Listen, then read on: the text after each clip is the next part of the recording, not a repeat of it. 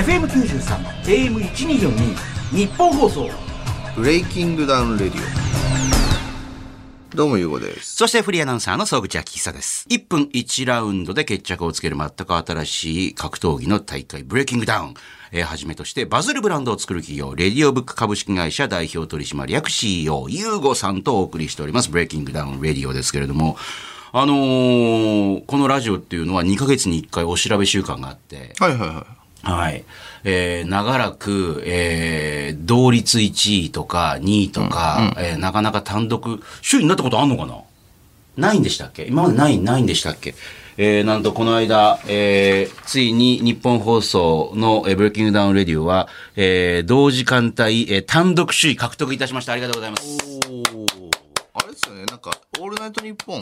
の後のやつですそう、オールナイトニッポン55時間の後だったんで、ですよねえー総口さんと福山さんの後だったからおこぼれをもらいつつも1位になったっていう。え「オールナイトニッポン」って何時何時やってたんですかずっと丸24時間やってたんですか55時間でぶっ通し55時間ぶっあ通しですね。ぶっ通しちょ多分「オールナイトニッポン」だと勘違いして聞きに来たんじゃないですかそう、だから続けて聞いてた人もいたんで、だからそこから、あの、あ、こんな番組やってんだと思った人も多いかもしれないですけど、えええどうですかずっと不満で言ってました けど、一何年だよとかって、どういやすりゃ別いいんにだ1位よがないことに不満は思ってないですけどそうです か。はい私思ったんですけど、あの、ブレイキングダウンのほら、オフィシャルの、あの、ツイッターのアカウントとかあるじゃないですか。はいあとほら、最近アプリもあるじゃないですか。はいブレイキングダウンクラブにも入会すると、いろんな特典もあるよ、みたいなアプリはいはいはいは。そことかに乗っけてくれないですかやってますよっていう。あーそれ一番だと思う。だってまず確か、にやってることを知あいらや、え、違う違う違う。えっ、と、確かツイートしてましたよ、以前。あ、本当ですかでもなんか上のところ知ってたと思にうちらっとラジオもやってますよとか、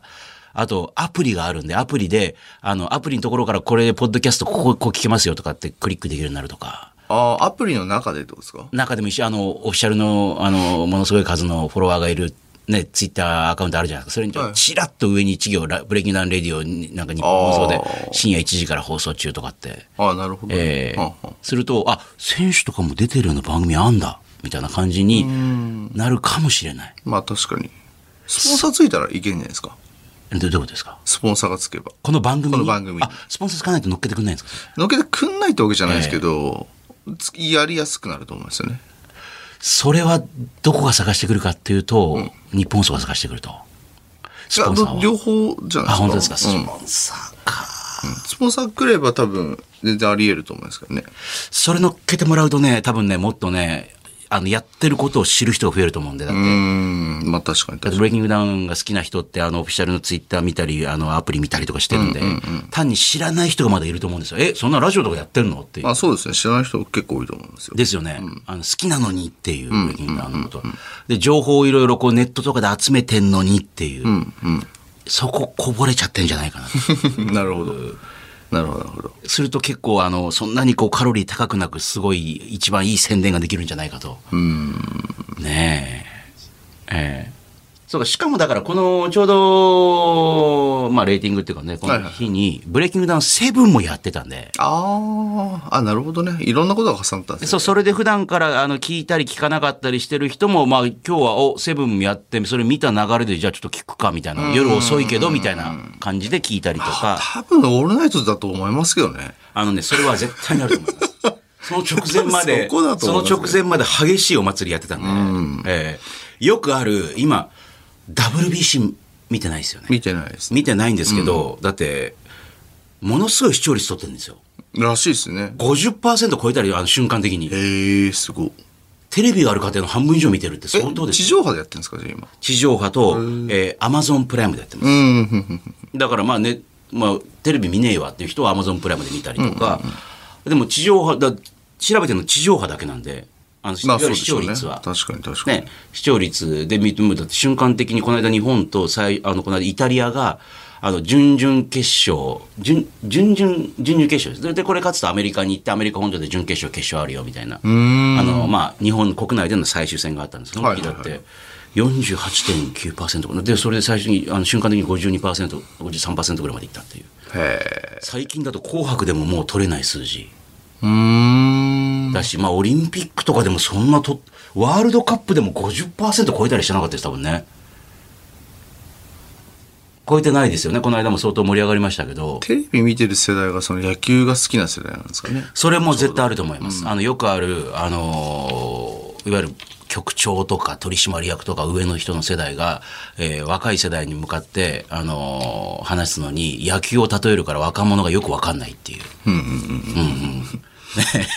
あの、ちょっとした、あの、売り上げが落ちたりとかすると全員集めて、あの、家内のも全部、あのね、集めて、今季はなかなか厳しい。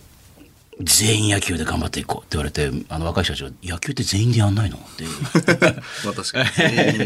野球は全員だ誰誰がやんのってざわざわ、ええとかね、あの、わかんないっていう、最近ほら、おじさん公文とかあるじゃないですか、なんかはいはいはいはね、例え方がよくわかんないとかっていうね、これはロハでお願いします。ロハって何い。ロハってなんですかただって意味ですね。ただっていう漢字をばら分解するとロハになるから、えーカタカナの、あの、口書いて歯じゃないですか、ただっていう漢字が。あえだから昔のおっさんはあのロハで「これはロハでお願いしますよ」って言ったら「ロハ」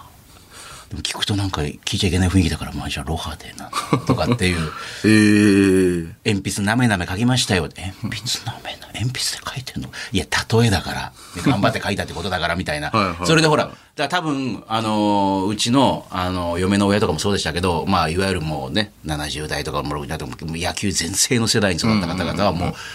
もうそのことばっかり話題にしてるっていう。うん。で、そういう方々がもう朝からずっと見てるワイドショーも WBC のことしかやらないっていう。大谷翔平さんはさすがに知ってますけどね。で、今回来たんですよね。そうですよね。で、言いますでよ大谷翔平さんがだってほら、あんな、まあ、あ日本で、い日本にいた時はみんな見てたけど、本格的に覚醒したのって日本で一回も見たことないじゃないですか。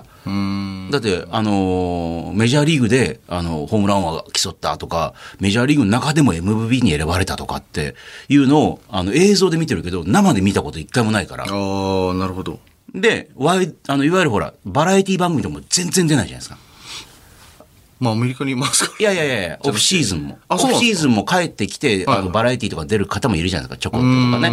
まあ、特にほら、プロ野球選手なんてオフシーズンに、あのーなんか、えー石橋貴明さんと一緒になんかお正月にスポーツ、や野球版みたいにやってやったりとはいかはいはいはいはい、そこでちょっとほら、お茶目なところを知るとかってあったりしますけど、もしくはファン感謝デーがあったりとかしますけど、一切出なくて、あの、外国人記者クラブにとかに行って、一回だけ会見やって、さっと会見やって、あとはもう一切出ないとか、だから、 ええー。普通に動いたり喋ったり、ましてや野球やってるとこ見たことないわけですよ、なんか。その人が、まあ、ダルビッシュさんもそうでしたけど、まあ、来て、投げたり打ったりしまくるっていうんで、多分それもあったと思いますけど、 うーん。それ以外にヌートバーとかも知らないでしょ。なんか名前は聞きます。ななんですか、ヌートバーって。ぬあの、日本人のお母さんがいて、でも今アメリカのえメジャーリーグ、ね、あのあ、メジャ人ー、の名前なんですか、ヌートバーって。あ、ヌートバーっていうなんかあの、棒、棒状の何かがあると思う。ぬバなー。な何かが、何かなのかなちょっとヌ ートバーって言葉がなんか、ちょこちょこなんか、いやいや、それはあの、ツイッタートレンドとかヌートバーすごい出てくるんで、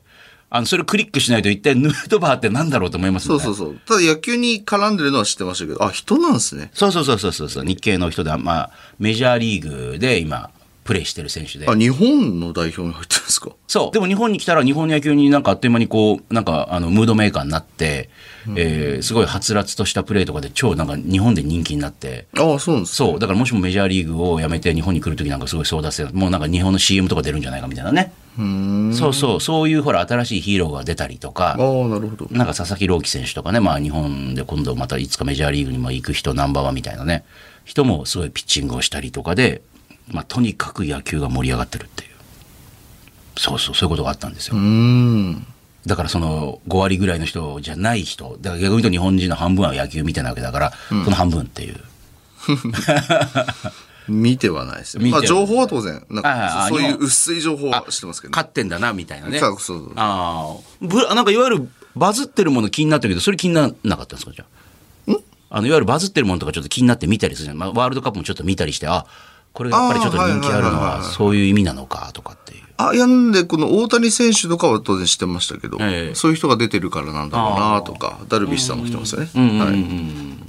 まあ、ただ野球見てる層とブレイキングダウン見てる層とかってまた違うかもしれないですもんね。どうなんですかね根底一緒なんじゃないですかああ。ブレイキングダウンって、年代的にどんな方が好きなのかとかって調べたりとかしてしないんですかなんかえっ、と、ペーパービューとかだとちょっとわかんないんですよ、ああ、そうなんだ。はいそうたかだ、ええ。まあ一般の人も見てるってのは分かってるので、ん全く普段格闘技見ないような人が。ああ。そうか、ゆうごさんとか歩いていても話しかけてきたりとかする人が最近増えたとおっしゃってましたけど、それも結構年代って、バラバラっすね、結構。あ、ちっちゃい子とかも、ちっちゃい子から、上そのは。お、もうおじいさんはさすがに分かんないですけど、あーもそこそこな、まあそこそこ、なゆうごさんより年上の、全然年上の人じゃあ50代、60代そのうそうそうそう方とかも話しかけてきたりとか。ですね。なので結構幅広いと思います。うーんなるほどね。えーまあ世の中的にはまあ野球一色。でもだから逆に言うと、テレビとかでも、あ、面白いものあったらやっぱりまだ相変わらず50%以上、あの、見るようなコンテンツってテレビとかであるんだっていうのが分かったっていう。そうでしょうね。ねえ。やっぱだからネットだってやっぱりほら、あの、最近その YouTuber の方が、あのーなんか儲けられなくなったとか、再生回数が厳しくなったとか、いろいろこういう方も多いんでしょうけど、でもそれでも、あのーある一定の数の人は、ね、まあ、ブレイキングダウンのそのオーディションとかもそうですけど、軽く 100, パあ100万回再生とかを超えてくるようなコンテンツも作れないわけじゃないってそうそうそういうねそうそう。やっぱそれって作り方ってこと何がこう違うんですかねその ?YouTube とか普通普通の YouTube 見てますあ、見ます見ます見ます。最近どんなの見てますなんかやっぱそうなんじゃないですか。その慣れてくんじゃないですか。みんなが。いろんな刺激に対して。テレビもいやそそううだでとすよ思いまねすし。でまあそのブレイキングダウンだって別に完全に新しいものかというと別にねやっぱガチンコファイトクラブとかあーからなアサヤンとかいろんな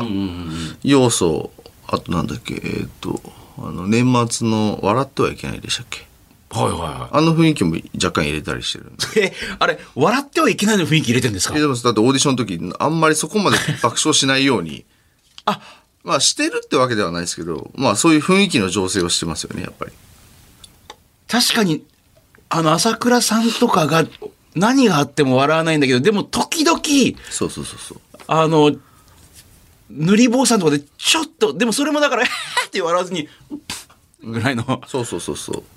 ぱだからそういう要素をなんか新しくこう、なんですかね、カスタマイズするってことだと思うので、確かになんか派手に派手にとか大きく大きくみたいなの普通ありますもんね、あの大きめに笑ってそれによってちょっと見てる人の誘い笑いをちょっともらおうとするみたいな動画多いですもんなんかね仲間内で結構大きく笑ったりとか盛り上げたりして、じゃないですもんねそうっすよね。だから結局それは多分、いつの時代もそうだと思うんで、コンテンツってやっぱこう、ま、周り巡るじゃないですか。うんまあ、なので、うん。あたら面白いことしたら見るよねっていうのは当たり前だと思うんですけどね。私今あの実は今日こう収録してるのが3月の18日の朝ね土曜日なんですけど、この後夕方からポッドキャストアワードっていう、はい私毎年司会やってるんですよほう。はい、あの音声のね、はいポッドキャストの中で、えー今年一本を決めようっていうので、まあいろんなジャンルがあるんですけど、あのね思ったのはね YouTube 業界と同じでもともとポッドキャストってお金にならないしだって別に好きな人がやってるこれはこういうラジオとかっていうのは例えばスポンサーがついたりとか、まあ、いわゆるまあやってるとお金をね喋り手にお金を、まあ、ギャラとかいうんですかね、まあ、それを払ったりとかしてやってもらったりとかしてる番組が多いじゃないですかなんか。ね、ポッドキャストってお金にまずならないじゃん。自分で好きなやってる人が多かったから。勝手に音声、そういうプラットフォームとかで自分で好きで、素人の人が、ちょっと素人っぽい、あの、機材を使って、だからこんなにバシッとしたスタジオとかじゃなくて、なんか外の音が入ったりとか、なんかちょっとね、あの、シーとかって音がね、はいはい入ったりとかしてる中でやってたものがだんだん人気が出てきて。へだから第1回目とかで、あの、大賞を取ったのは古典ラジオっつって、あの、歴史好きの、あの、素人の人。まあ自分で会社やったりとか、あの、働いたりとかいろいろやってる、まああと歴史的なことが好きな人たちが集まって、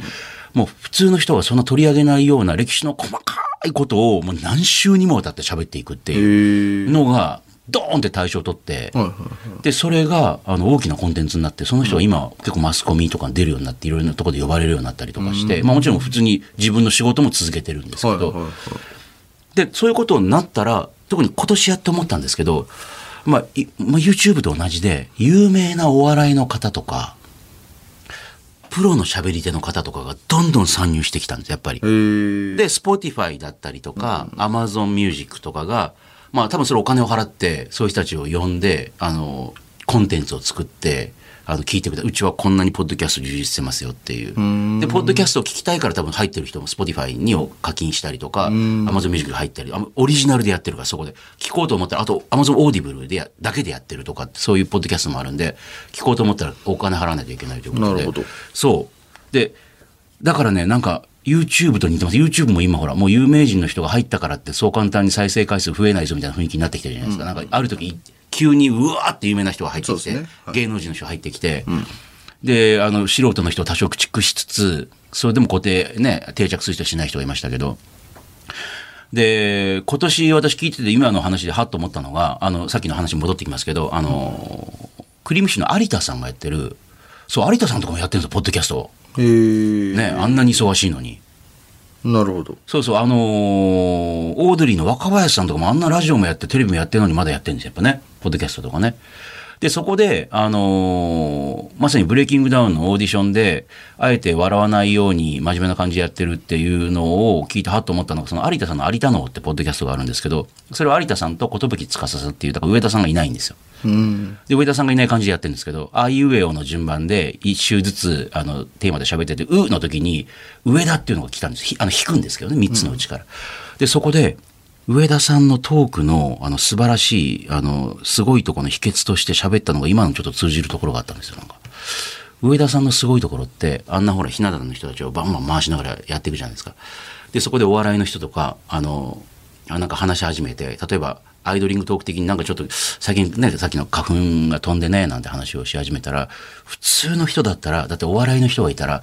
なんかちょっと普通のこと喋り始めただけでそろそろボケないのかなとか面白いこと言ってほしいけどもとかっていう感じを出してくるんですよなんかそうするとハードルがどんどん上がっていくじゃないですかなんかで、なんか喋る方も焦ったりとかして、あ、なんか面白いこと言ってみたいな顔、なんかまだ、なんで普通のこと喋ってんのみたいな言ってるみたいな感じで、で、司会者も耐えきれずに自分からボケたりとか、あのーするから逆に面白くなくなっていくっていうなんか全体の空気もなんか面白いことやんなきゃいけないとかなんかハードルどんどん上がってって面白くないんだけど、上田さんはそれを絶対にやんないって言うんですよ。へえで例えばあのあるあの女優さんが俳優の女性の方が最近ヨガやっててえとか言ったら「えもうヨガの話ですか?」とかっていや「みんなやってますよね」とかにならない「えあヨガってあれいいらしいですよね体に」とかって普通に乗ってくんですその話に乗ってってあのそれを普通に広げていくんですよなんか。早く面白い話してください。え、いつまでヨガの話してんですかとかって言わないっていう。で、普通にヨガの話広げてっていくと、ある時に、で、もう何年もやってらっしゃるんでしょって言ったら、いや、まだ3回目で、3回目かよってそこで急につ、そこで初めて突っ込むから、だからあのーそこがやっぱ、さっきの笑わないもそうですけど、普通の感じでずーっと進めていって、早く面白い話してくださいとかを言わない。うんそう。だから、なんかそこがね、上田さん、上田のすごいとこなんですよ。普通は耐えきれなくなったり、あの、出てきた人に何かやってくださいよ的なこ感じでこっちが構えちゃうんだけど、別に何もやんなくても何も言わない。普通に話をしたら普通に話を広げていくっていう。なるほそこがね、他の人はできないって言ってましたよ。まあ、なんかい、いなんか、イライラしたら何かやってくんないかなって感じになっていくっていう。どなるほどだって、あの、司会やってた時の優吾さんも朝倉さんも別に、さあ、なんか面白いことやってください。じゃあ普通に、はい、じゃあ次の方お願いします。で、その人が普通に喋ったら、あそうですか、とかっていう。でね、え、それで終わりなんですかって言わないですもんね、なんかね。で、そこでもう、あの、耐えきれずに急に変なこと言い始めたら、そこで初めてなんでそんなことするんですかって雰囲気にみんなが、ひな壇の方がなったりとか。多分それは僕もイクルさんもあんまり深く考えいてや、ないもちろん別にだ、だそんな理論はないんですよ。別に別に上田さんも別にほら、普通にやってるだけで、それを横で見てる有田さんが、あ、こいつこういうところが他の司会者と違うんだなとか、あそうなんですね見ながら思って、上田さんはほら、俺はこういうのでやってるからうまくいってるとは全く思ってないと思うんですあけど。そうなんですかはい。別に俺はこういう理論でやってるから成功してる。別にじゃなくて有田さんが、あの、それを見て、あ、こいつは、まあ、いろんな方とやってるからでしょうけど、こういうのが普通に見えて逆に普通はできないっていうなるほど耐えきれないっていうね普通にな何気ない話を永遠と続けていくこと、でもタモリさんとかもそうですもんねやっぱりなんか何気ない話を延々とうーん続けてもそこに焦りがなくてそこであの耐えきれずにかなんか分かんないけどそこでついポロッとあ変なこと言ったらそこで初めて興味持った顔するっていうああええとかってなるほど前も言ったみたいになんか未だにネット残ってますけど全然知らないあの、いいとものテレフォンショッキングでゲストが帰った後に、えーちょっとおかしげな普通の人が客席から現れてボンって横に座ったら、その人と普通に世間話してましたもんね、なんか。明らかにおかしい人なんですけど、素人の。はいはいはい。おーおーなんでそこ座ってんのとかって普通に。で、その方が連れ出される20秒ぐらいでずっと普通に会話をして、連れてかれたら、ああ、変な人だったね、とかっていう。それが最高に面白いっていう。達観されてるえーで別になんかみくるさんとそういう話をしてなくても、多分そういうふうな、なんか空気が醸成されてたんでしょうそうねで。すね。うん。だからひな壇の方も、あの、いきなりふざけないっていうね、なんかこう、うん何かが起こった時に初めてリアクションするね。あのほら、で、オーディションに来た方が何かを始めた時には、に初めてリアクションしていくみたいな感じのね。ひな壇はそうですね。で、そうですよね。それもだからほら、それまでじーっと、普通に、あ、なんかまあ、逆に言うと、飯田さんは一番すごいですけど、ただ、あの、普通にじーっと、意外となんかあの、静かな感じで見てるっていうだけですもんね。だからそれでみんながじーっと普通に見られてると逆に、普通だったらやらないぐらいの変なことを急にやっちゃったりとかね、するのかもしれないですもんね。ね。うん。えー、さあそんなブレイキングダウンでは、今8の、はい。えーオーディションに向けての選考会がこの間、あの、朝倉海さんとか、えー白川陸人さん、はい。あと、えーがね、やったらしいですけども、はいその時のなんか話とかき、なんか伝え聞こえてるものありますこんな感じの今年、今回はオーディション来てるよとかって。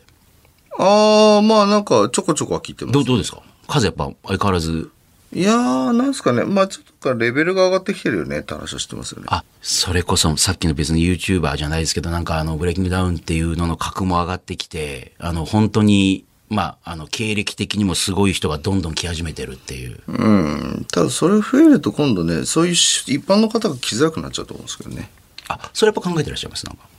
僕はもう今日本のはノータッチなんで全くわかんない。こういう時にちょっと面白い顔しますよ ね。えでも、まあ、そういうこと考えてんのかなっていう。どうなんだろう。まあ、ゆまあ、ゆうごんか。さん、だから逆に言うと、ゆうごさんは今、ちょっと一歩ほら、まあ、海外担当ということで、はい海外のことはね、メインでやってらっしゃるんですけど、はこれからね、あの、アメリカの方行くのかとか、アジアの方行くのかとかね、はい考えたり。でも国内のことは逆に言うと気楽な立場で発言できるようになったんで、今まではほら、代表として勝手なこと言うと、代表が言ってるぞってなるじゃないですか。気楽なはずや。まあまあ、まああ、いや、だからほら、こうなったらいいのになとかって言えるあ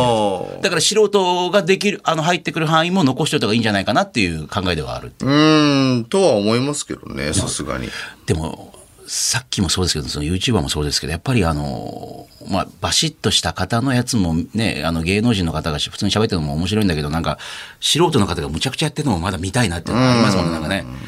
単にほらその格闘の講習のレベルが高いものだけを見たいわけじゃないっていうう。ん、難しいっすよね、そこね。うーん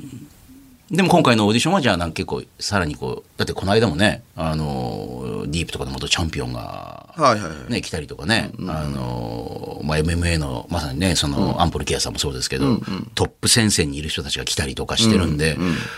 じゃあそろそろもう行っていいかなと思ってる人とかもいるでしょうしね。 そうでしょう、ねあの方々出るんだったら俺も出てももう別にもう何も後ろ指刺されねえだろうみたいな感じなんてあるかもしれないですもんね。確かに。うん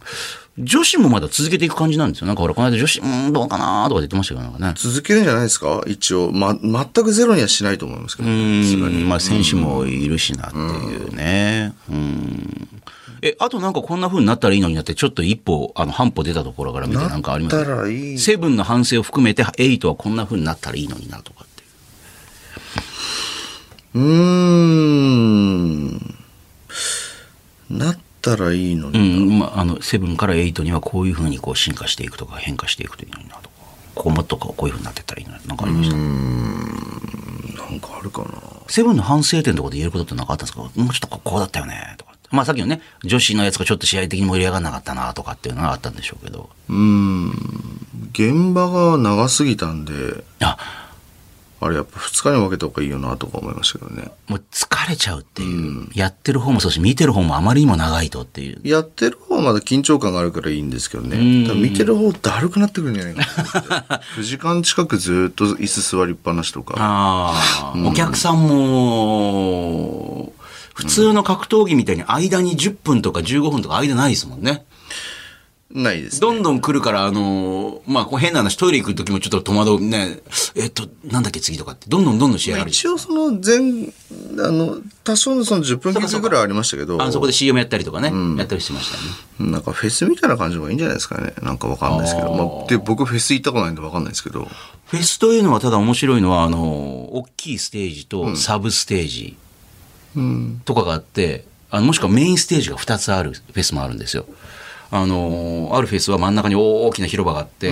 反対側、なんか両側に大きなステージがどんどんとあって、こっち行ってみたり、あっち行ってみたりとかってできるし、えーロックインジャパンとかね、あの、フジロックとかは、あの、大きなステージがあって、ちょっとは15分ぐらい歩いたところにサブステージがあって、んもっともサブサブステージがあって、はいはいはいそう、あのーサマソニなんかはね、う海のビーチの方にビーチステージみたいなのがあって、そこは DJ がやってたりとか、へえ3ー。つ4つとか、もうフジロックなんかもっとありますよね。相当山の上まで登っていかないと見られないステージとか、そこ行ったらもうあ帰ってこれないぞそうみいうのたもあいるんですねな。で、そこはもう超まったりした感じの音楽をもう延々とんやって、だからみんなほら、イエーイとかじゃなくて、だらーんとしたよ。へーで、夜中までやってたりとかね、もうずーっとやってるみたいな。確かにメインステージ、サブステージとか、うん。あって、こう、今度どっち見に行くみたいな、こう、タイうムんうんうん。スケジュールとかで、ほら、あの、よくあるのは、あの、ブレイキングダウンの、まだ、ブレイキングダウンほどでもない方々みたいな。惜しかったけど、これあの、オーディションで落ちちゃったけど、これ試合意外と面白いんだよな、みたいな。やあ あ。でもそ の、ね、2日に分けるとしても20試合、20試合にしても、そこには入りきれなかったけど、もう、あの、M1 の準々、あの、ほら、敗者復活じゃないけど、ここで勝ち残った人、次出れるみたいな、なんかわかんないけど、なんか、あー確かに確かに。だってもったいない人たくさんいるって言ってましたもんね。あ出したいけど、これ入んねえな、この30試合にとかっていう。うん。うん、いると思います。ですよね。あれ、ね、今今からでもあの人逃したなとかって思い返す人とかいるかもしれないですもんね。あの人、見たかったよね、本当はね、とかっていう。うんうんうん。人がもしかしたらちょっとプレステあのプレのステージじゃないけど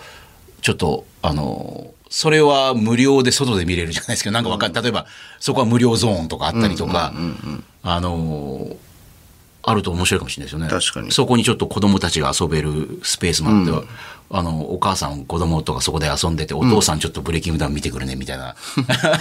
でおあだ金からはその、そうですね、一番良かったのは、なんかその、なんか、わかんないですけど、僕フェス行ったことなかったです、はいそういうステージが分かれてるの知らなかった。めちゃくちゃ分かれてるんですよ。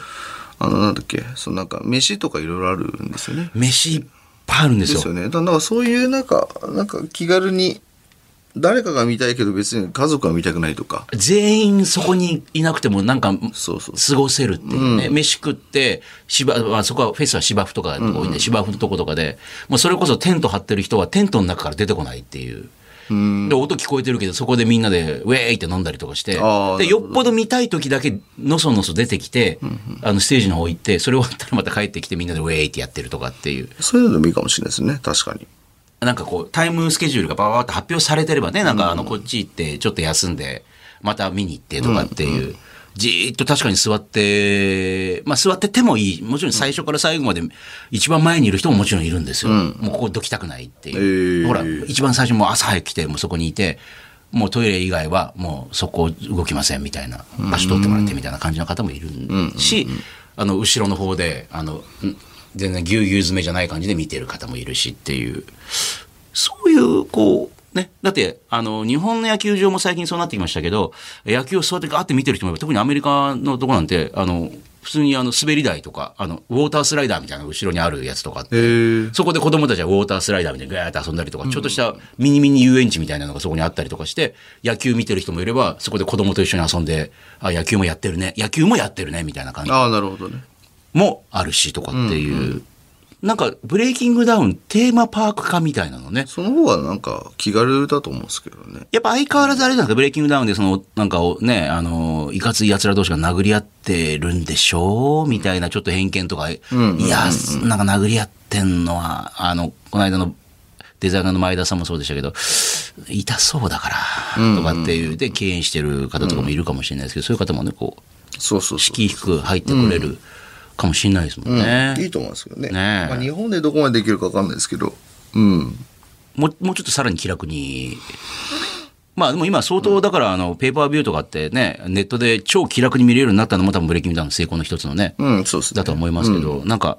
気楽にさんあさんそこに場所に行けたそりうとそかうすそうるとねそう、そういいかもしれないですうん、ね。いいかもしれないですね。えーまあ、ちなみにその前に、まあ、8の前に、えー、7.5が3月31日ということで、こちらはどんな感じで、なんか、あの、オフィシャルのブレイキングダウンの、えーはいツイッターとかでは、まあ、セブンに出た選手なども中心にして、ちょっとカードを組んでいくみたいなことをおっしゃってましたけど、まあ、基本、天狗のコンセプトは、はい。物語の伏線だったとか。うん、うん。伏線回収したり、伏線をまあまあ新し基く。本セブンの人はじゃないですか多分。あはい。そこで勝った、負けたとか、なんかその前後のことで何か、こう、そう、遺恨が残ってたりとか。はいはいはい。はいそれを回収してっていうとかっていう。じゃあまだ言えないでしょうけども、じゃあ、あの、こういうマッチメイクがみたいなのをチラチラ見たりとかして。そうですね。うはい。ん今回じゃあなんか新たにこう、例えばほら、あのー、5.5でしたっけ ?6.5 か。あのーなんか2対2やってみたりとかって。ああ、はいはいは新たなことをなんかやってみようみたいはいはいなこともなんかこうあったりとかするんですい。いや、ないんじゃないですか。知らないですけど。多分、多分ないと思い ます。多分あなんかでも、と言いながらもチラチラほら LINE のグループとかで見てるわけでもなんかね、こんな、なうんんかこんなこ多とやってるみた分なないと思いあまーす。普通の試合をするだけだから。なるほどただストーリーの。ストーリー伏線回収とか伏線回収して、えー次に8につながっていく何かがあるんじゃないかっていうね、はいえーメール来ております東京杉並の32歳大逆転さんありがとうございます僕は7.5にブレイキングダウン7で初勝利を挙げた10人に選手が出るのが気になっています。あ、出るのか気になっています。朝倉未来さんは塗り棒選手との対戦をほのめかしていますが、っていう。えー間を取って、ね、二人は20キロ近く体重差があるんで、えー真ん中を取って、まあ、70 75キロにしたとしても、12人期選手は10キロの減量が必要。10人期って85キロもあるんですか85キロもあるんですかだって間を取って75キロってことは、そんな太ってんの ?85 もある。まあ確かにアウトをちょっと思ったより大きいです、体ね。確かに。えー僕はヘタレの12人選手は絶対に10キロ減量はできないと思っていますっていう。ああ。まあ、10人力と塗り棒選手は見てみたい気がします。ないわゆるね。うーん、見たいっすか そうですか。あんまり。試合と、あ、そうですか。僕はそんなに興味はないあ、です。そうですか。いわゆるヘタレ対決っていう。下手、いや、なんか12人キャラが今変わってきてる気がするんで、一時期批判されていたあのヘタレキャラから、なんか頑張ったじゃないですか、今回。なんかね、キャラチェンジ、ジョブチェンジしようとしてるのかなみたいな。 ね。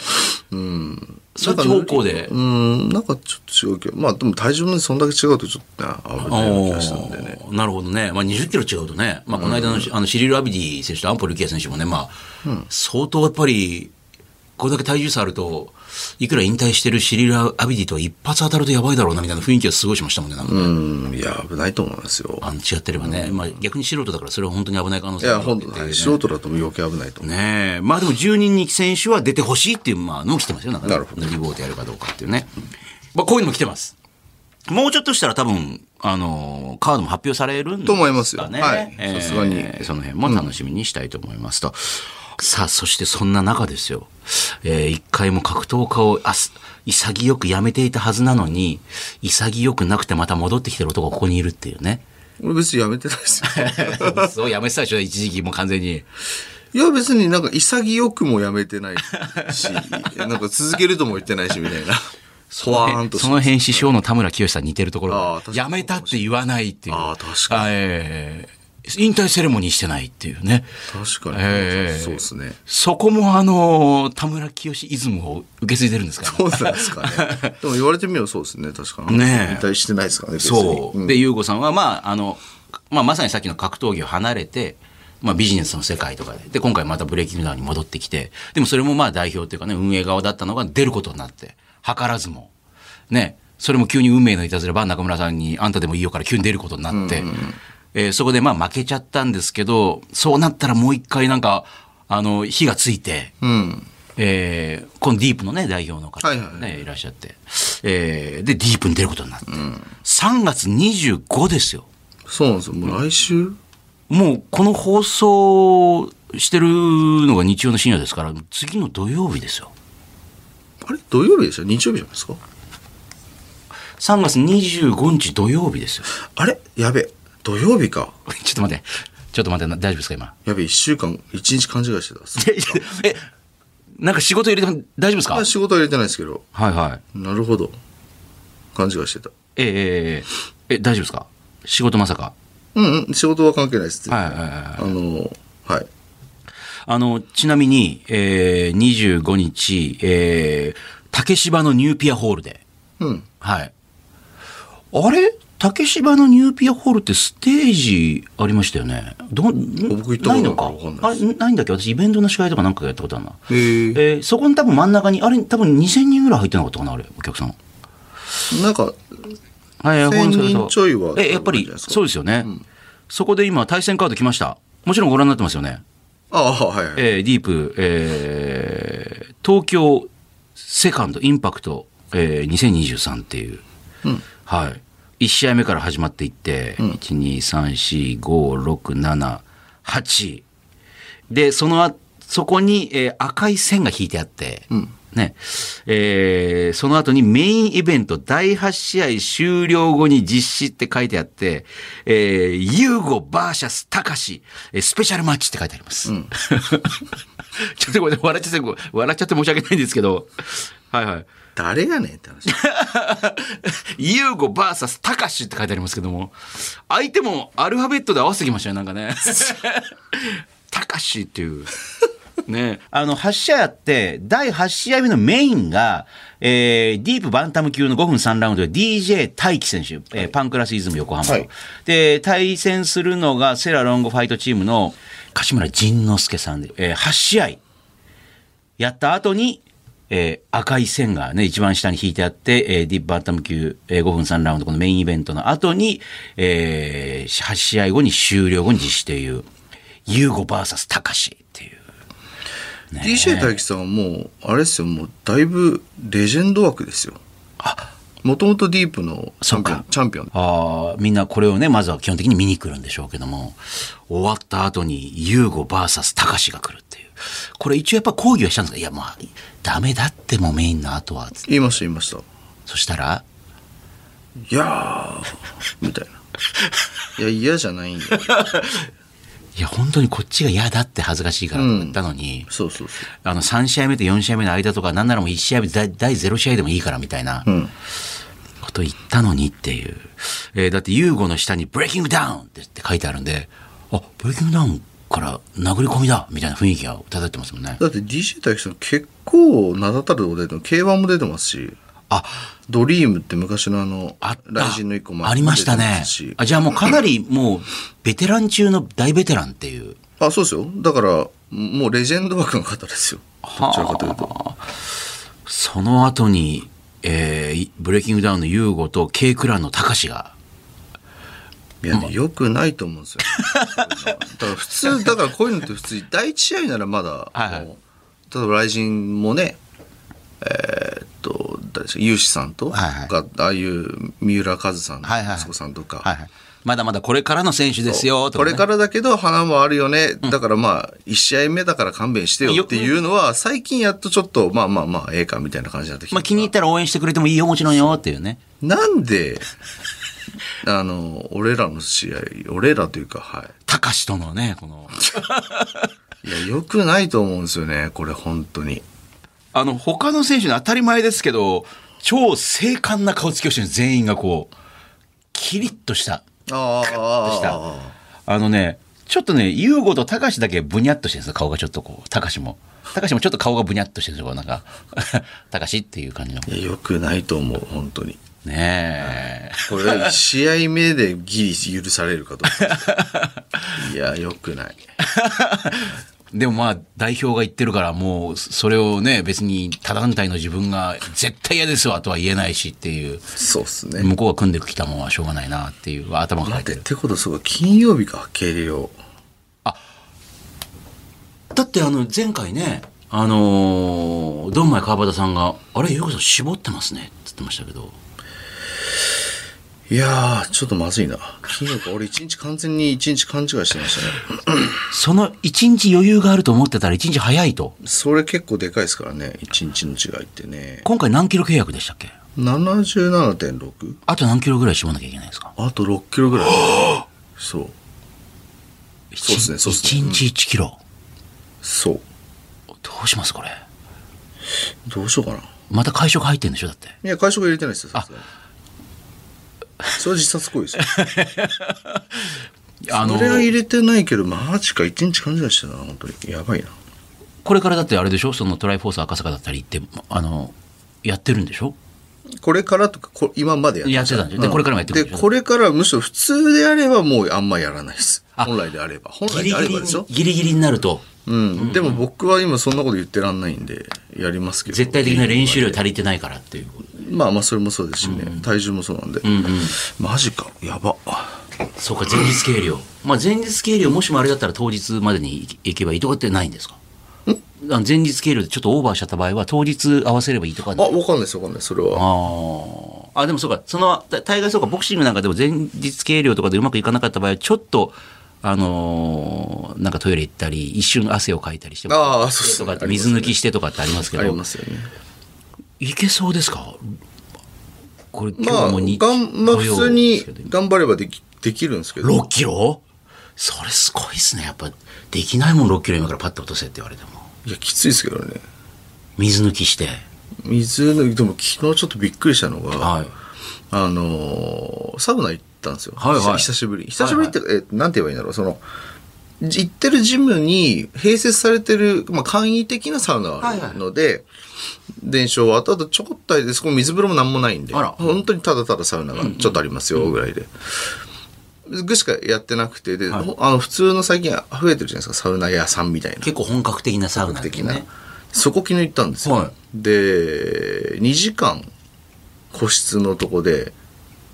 2時間入ってたんですかあででっくえりっしたとなんですけど1時間10分20分で終わったんですけどねはい。で6回ぐらい入ったんですよあ、入って。入って水風呂入って水風呂おー6回やったんですよ、はいで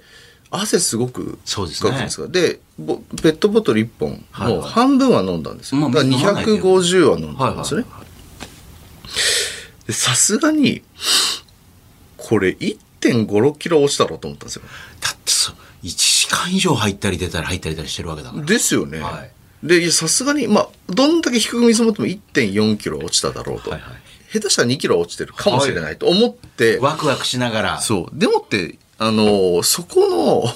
サウナ屋さん、体重計の、あ、なかったんですよ。え普通ありえなくないですか珍しいですね。珍しいけど、絶いや対いや、ありますね用意しとけよって思うじゃないいですやか。、普通に、あの、サウナじゃなくても、あの、銭湯にもありますよね、そうですよね。だから、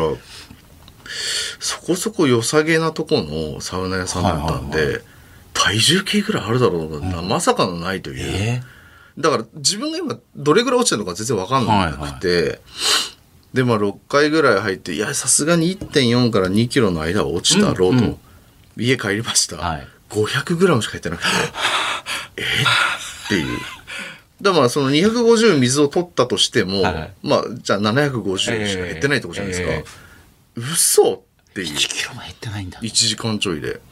てことはだから2時間いてやっと1キロじゃないですか、はい水も多分1本は飲むだろうからそれで戻りますからね。これはいうわって考えたらじゃあそのやばいもうこれピンチだやばいやばいってなった時にもうサウナに、えー、と2時間こもったら1キロ落ちるともう完全に私が見た昔の明日のジョーですね。。いやそうですよね、だかららまあ、ね、仮にやばいもう2キロなんとかしなきゃいけないだったら4時間いなきゃいけないとこですから乾いた雑巾からさらに絞っていくっていう。いや結構それしんどいいやまあ全然脂肪いっぱいあるんで全然なんとただ脂肪ってそんな簡単に落ちないですよね。もう燃焼させるっつったって、限度があるので太るのは簡単ですけど。ええでもやんないといけないですもんね。6キロ。そうっすねうわじゃあ来週この収録で、多分もしかしたら、あの、まだ決まってないんですけど、はい事前にスタジオで撮るか、はいもしくはあの前後で撮るかね。えーその時は相当痩せてるってことですよね。こっからいきなり6キロギュギュギューンって落としてるわけだから。今の時点で今5キロ落ちてるのでだからもう明らかにちょっと一回りちっちゃくなってますもんね、体がね。あ本当ですか、ええちっちゃくなってもよくないんですけどね本当ああ、で、前はもうちょっとほら、あの、バーンってした感じがあったから、こそう、れやっぱり。なんでここからだからさらにプラス6なのでうわ結構なぁと思ってな相相手の高橋さんは逆に上げ、どっちなんですかそんなに。えっといやあんまり僕情報聞いてないんでそうですかえーわえかんないですけどあの、戦ってるとこの VTR とか見てないんですか見てないですあれどんな感じのファイターかはいやなんか会員さんレベルアマチュアだからあまあまあ会員さんレベルだってのは聞いてますけど、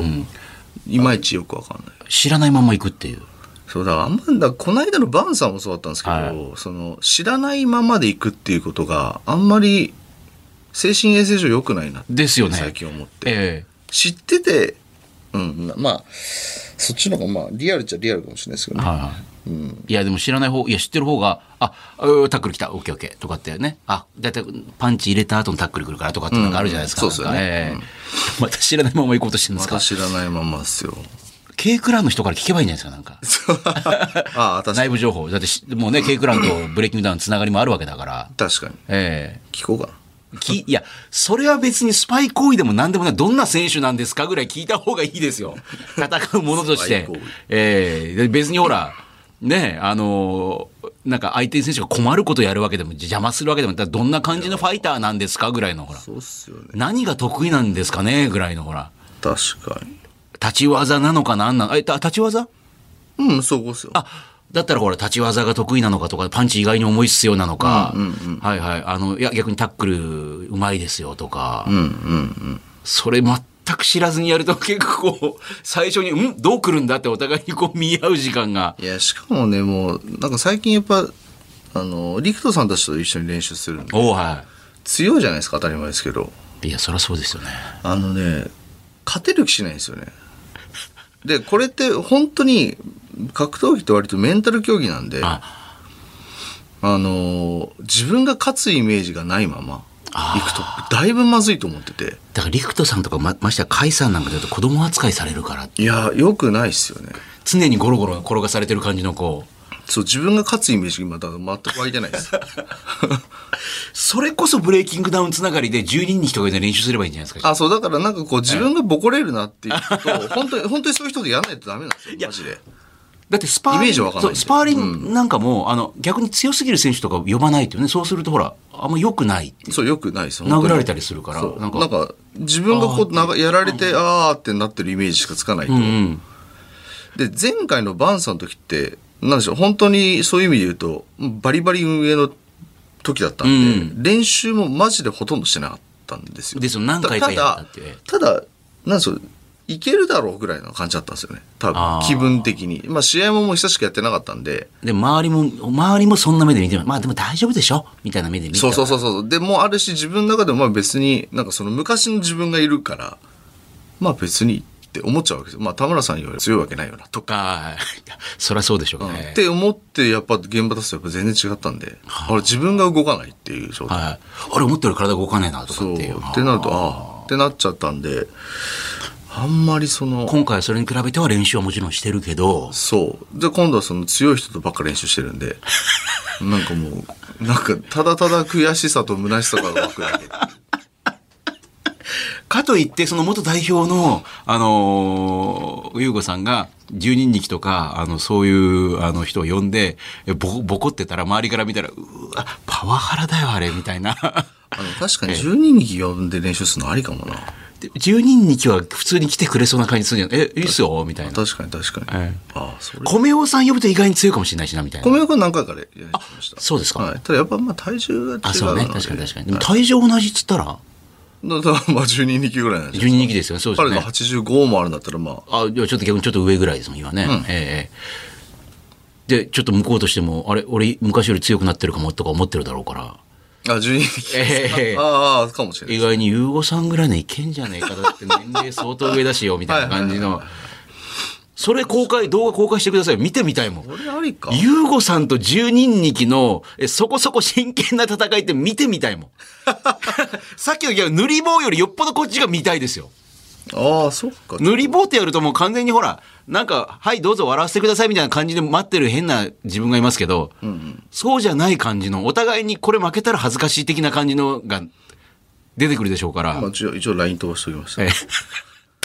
っか、そっか。その手があったな。あと誰いましたっけまあ、同じ体重ね。あ、でもそうか。だからブレイキングのそこら辺の子たち集めりゃいいのか。ごめんなさい。まあ、そこら辺って一括りにされると向こうはちょっとカチンってくる可能性ありますいや違う違う違よう違あうそこら辺かよって いう。そんなでも、いや、だからその中でもほら、例えばね、購買人とか呼んじゃうと強いから、購買君しかも今、アメリカあ、まあ、そうかそうか。むしゃあ、甲斐さんと一緒にもうすげえ修行してるんだ。じゃなくて、あ、しでも醤油に気も強いしな。彼東京じゃないですあ、そうかそうか、今、そうかそうか。だから東京にいてそ、そん、そこまででもないあ感じのでもね醤油くんぐらいはちょうどいいかもしれないです逆にあ、そうですか。ああいうタイプのことがうんの方がぐらいだからなんだろうもう明らかにもう何もできないよりははいはい。あ、そうかそうか。で、まあ、ちょっと、負けたにせよ、負けるにせよ、でも多分、醤油にきは、高橋さんより強い可能性が高いんで。だから全然全然それぐらいはいいんですよそうだからあの僕が相対してる人たちが雷神レベルなん で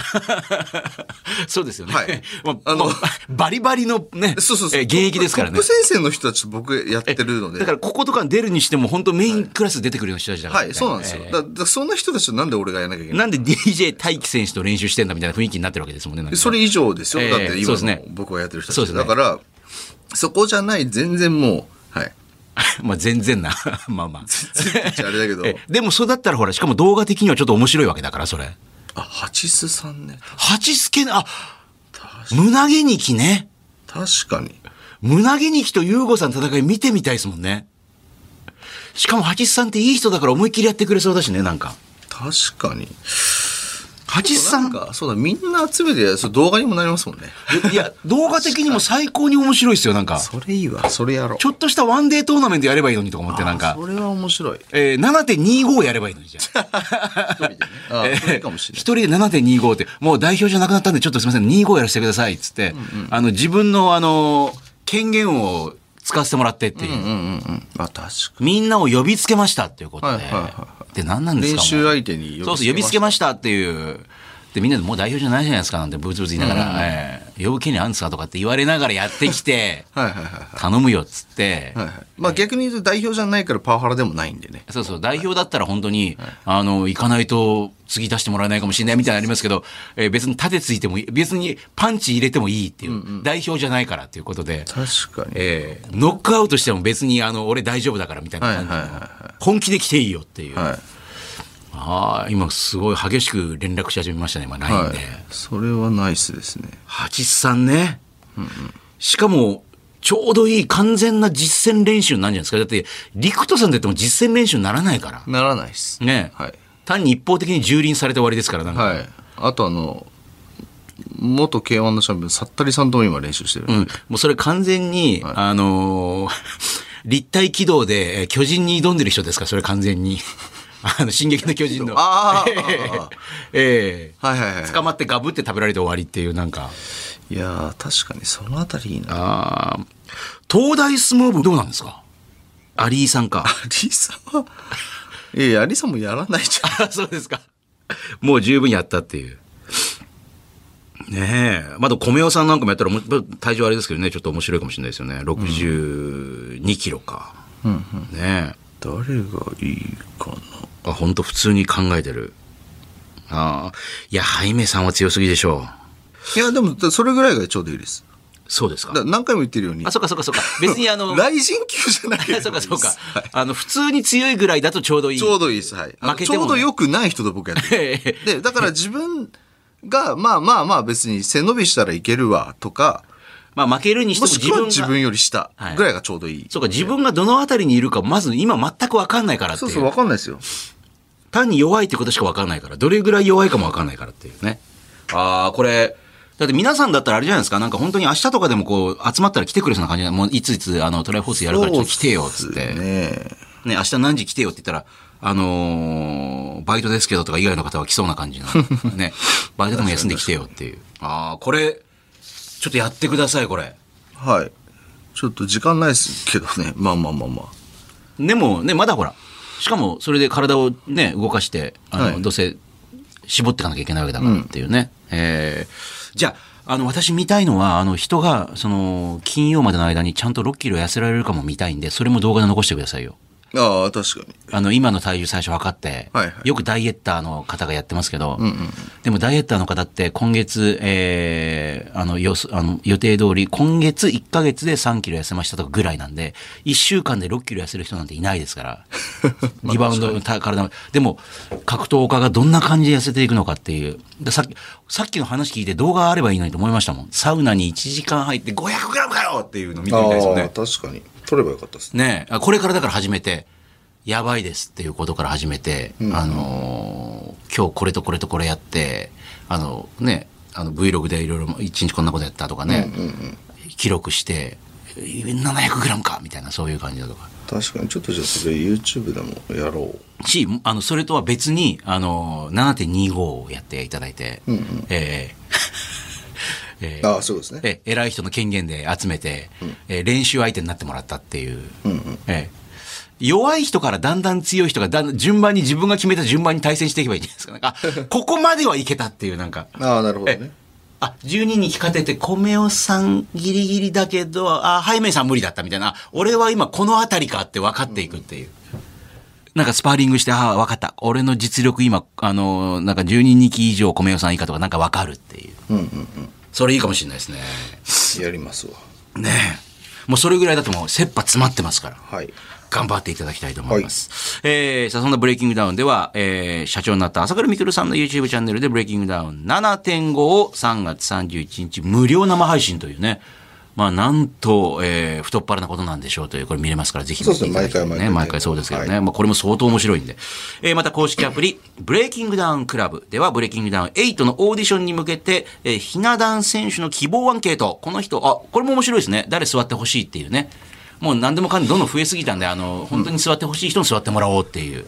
えーアンケートもやっております。えー今なら初回お試し登録で有料プラン2週間無料で楽しめます。詳しい情報はブレイキングダウンの本公式ホームページか公式ツイッターでチェックしてください。えーなお、ブレイキングダウンに関するね、あの、こんなカード見たいとかね、えー、ゆうごさんもしかしたら、えーディープの会場に見に行ってる方もいるかもしれない。ね、えー、ゆうごさんに関する質問、えーメッセージなどもこちらです。メールアドレスは breakingdownbd、bd.1242.com、bd.1242.com です。日本放送ブレイキングダウンレディオ。この番組ではあなたからのメッセージお待ちしております。メールで bd.1242.com ブレイキングの b、ダウンの d、bd.1242.com まで送ってください。ブレイキングダウン代表で、この番組のパーソナリティ、ゆうごさんへのメッセージ、質問、まあ、格闘技についてや、会社の経営、ビジネスに関する話でも OK です。そして、いろいろなコーナー宛てのお便りも待っています。まずは、ブレイキングダウン企画室。えーこちらはブレイキングダウンの開かれた会議室というイメージで、あなたが考える、こうしたらもっとブレイキングダウンが面白くなる。えー例えばこんなサービスがあったらもっと楽しくなると。まあ、そういうアイディアを目安箱感覚で気楽に書いてください。えーこんなルールを追加してほしいとか、えーこの選手とこの選手マッチメイクしてほしいとか、えーブレイキングダウンにこんなグッズがあったら買うのになとか、あなたのアイディア、素朴な意見をお寄せください。さらには、アナザーブレイキングダウン。1分間で、これ、できます。あなたが持っている1分間でできる、まあ、披露できる特技を教えてください。その特技は、1分間で、例えば最高150回サッカーのリフティングができますとかね。1分間でお尻使ってくるみ30個割れますとか。1分間一度も噛まずに早口言葉を言い続けられますとか、まあ、何でも OK です。面白そうな内容であれば、まあ、番組に電話で出演してもらって、その技を披露してもらおうと思っております。メールには、どんな特技の持ち主なのか、まあ、具体的なアピールと、電話番号など連絡先も忘れずに書いてください。そして、私と格闘技。まあ、普段会社員やってるんですが、実は今、道場格闘技のジムに通ってますとかね、えー小さい頃、空手道場にいやいや通っていた割には、市の大会で優勝したことがあるとか、えーちびっこ相撲で全国大会に出たことがあるとか、えー子供の頃はプロレスに夢中でしたとか、えーメールで、あなたと格闘技の接点、思い出を書いてください。さらにもう一つこんなコーナーがあります。みんなファイター。これが自分の登場曲。明日は仕事だ、学校だ、といった、まあ、ある意味、それぞれのリングへ上がる戦いに挑んでいく、あなたから、戦いに向けて自分のテンションを上げるための格闘家にとっての登場曲とも言える曲を紹介する、まあ、あなたの登場曲、地上波限定のこちらはコーナーになります。あなたが自分を奮い立たせる時に聴いている曲を、その曲の思い出や、その曲のどの辺が好きなのかとともに、メールでリクエストしてきてください。すべてのメッセージの宛先は bd.1242.com ブレイキングの B、ダウンの D、bd.1242.com まで。いうことえー、総口は久がお送りしてきました、ブレイキングダウンレディオポッドキャストもエンディングですけれども、あの、じゃあ、入場曲は今度のディープの入場曲はブレイキングダウンの、じゃあ、テーマテーマでやろうかなと思ってた。やっぱ背負ってきますね、ブレイキングダウンはこれね。勝負というか、単純になん何にしようって考えるのめんどくさかったんで、ブレイキングダウンにしようか。まあ一応まあブレイキングダウンから来てるしなっていうこと ねえ。え、じゃあもうこれから先はあれですかあの、もちろん炭水化物なんかも取らないしとかって。ちょっと体重があるんで、本来は取んなきゃいけないんですあ、け取どらな。きゃいけないんですかはい。あ、そうか、スタミスタミナというか、なんかパパワーをつけていくためにってことですかそうっすねそう。か、本当はこの前に一回グーンと落としとかなきゃいけないってね。うんうんうんでも、じゃあ、食事も、あんまりじゃあ、ちょっとこの1週間をどうするか考えないといけないですね。1週間というか、もう。金曜ですもん切ってますね。 金曜です。このポッドキャストがだって、ポッドキャスト配信されてるの22日水曜なんで。いやいやいやいや。ってことは、だから、えーっと、今、はい今日今朝方83点ちょいだったんですよ。あ、やっぱ朝測ってんですね、だね。もちろん。で、はいえーっと、だから83.8とかだったかな。 5はじゃあ84に近い。うん。そう、そうなんですよ、そうなんですよ。で、だから今日から入れて、もうちょっと軽く半笑いになってますね、顔がね。やばいぞまあやばい6ぞ。点ちょいを収めうるんわですよ。ー金曜までにね、はいはいはいはい。なので今日か、まずはこれもう終わってすぐ一回ジム行って、もう土曜の今ね、昼ですけど、もうもうすぐ昼ですけど、昼昼前うん前。はい。ジムもう今からトライフォース行って、いや、トライフォースは今日行かないです。あ、いや普通のジムに行って、普通のジムに行って、まあ、でもジムに行って、そのいわゆる筋肉系のトレーニングしたからって別に体重落ちないですもんね、そんいや、なね落ちます、落ちます。あ、そうなんで筋すトレは絶対した方がいいです。あの、あの、アフターバーン効果っつって筋、筋肉痛とかあるじゃないですか。ああの時ってやっぱり消費燃料あ。増ずえるんで。ーっと燃えてる状態だからっていう。そうそうあそうそーうで筋トレした方がいいあすねで今結構じゃあ強めの筋トレやってて筋トレもしつつ、もう下半身まあす一昨日ぐらいまでもう全員全部がバキバキだったん全身があそうですか一応昨日は筋トレやめたらちょっとちょいちょいマシになったんそうで一日空けたりするのもいいって言いますもんねなんそうかですねねなんでえー今日は行って、それパーソナルトレーナーかだからなんかでしょいやいやあ自分でもパーソナルトレーナー自分で決めてることをやるっていう、へーでもう美味しいご飯はちょっと我慢っていうでも腕太くなってますもんねなんかちょっとねそうっすか、ういんやーそのいろんなことを1週間切ったところで気づくのやめてください本当にあやばいっていうなあないなマジで一と日あと試合の日間違えてるって相当やばいですよなんか間違ってました、ね、マジで間違っ てたなんでそれ珍しいですよそれえー日曜だと思ういやだから日曜じゃねえのってなるブレイキングダウンが毎回日曜日に大会やってたからあーそうかそうか勝手に自分の中でのイメー いやジいや日曜日だろうみたいな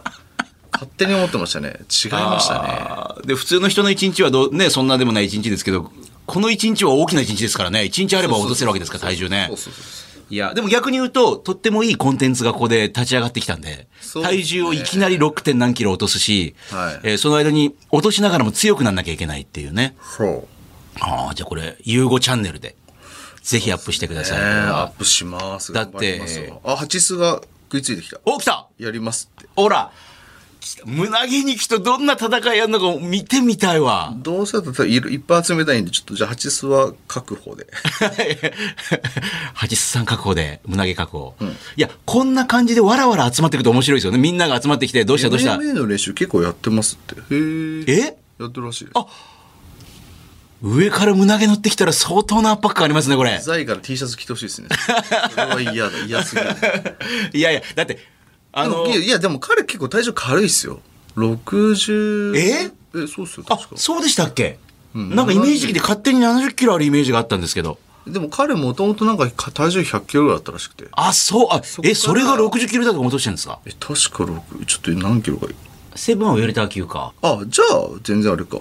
でも、まあ同じぐらい。じゃあ同じぐらいかもしれない。ちょうどいいですよあねじゃあちょうどいいか。はあ。じゃあみんな、あの、権限で集めて、そうっすね。はいはい。ちょっとじゃあ呼びつけてやるっていう呼びつけよう。はい、呼びつけて、はいえー練習相手にさせるっていうね。はいああ、これは面白い。それと、あの、体重のやつ。こんなことやったらこれだけ痩せて、これな、これだけやったのにこれは痩せなかったっていうのを知りたいんで。確かに。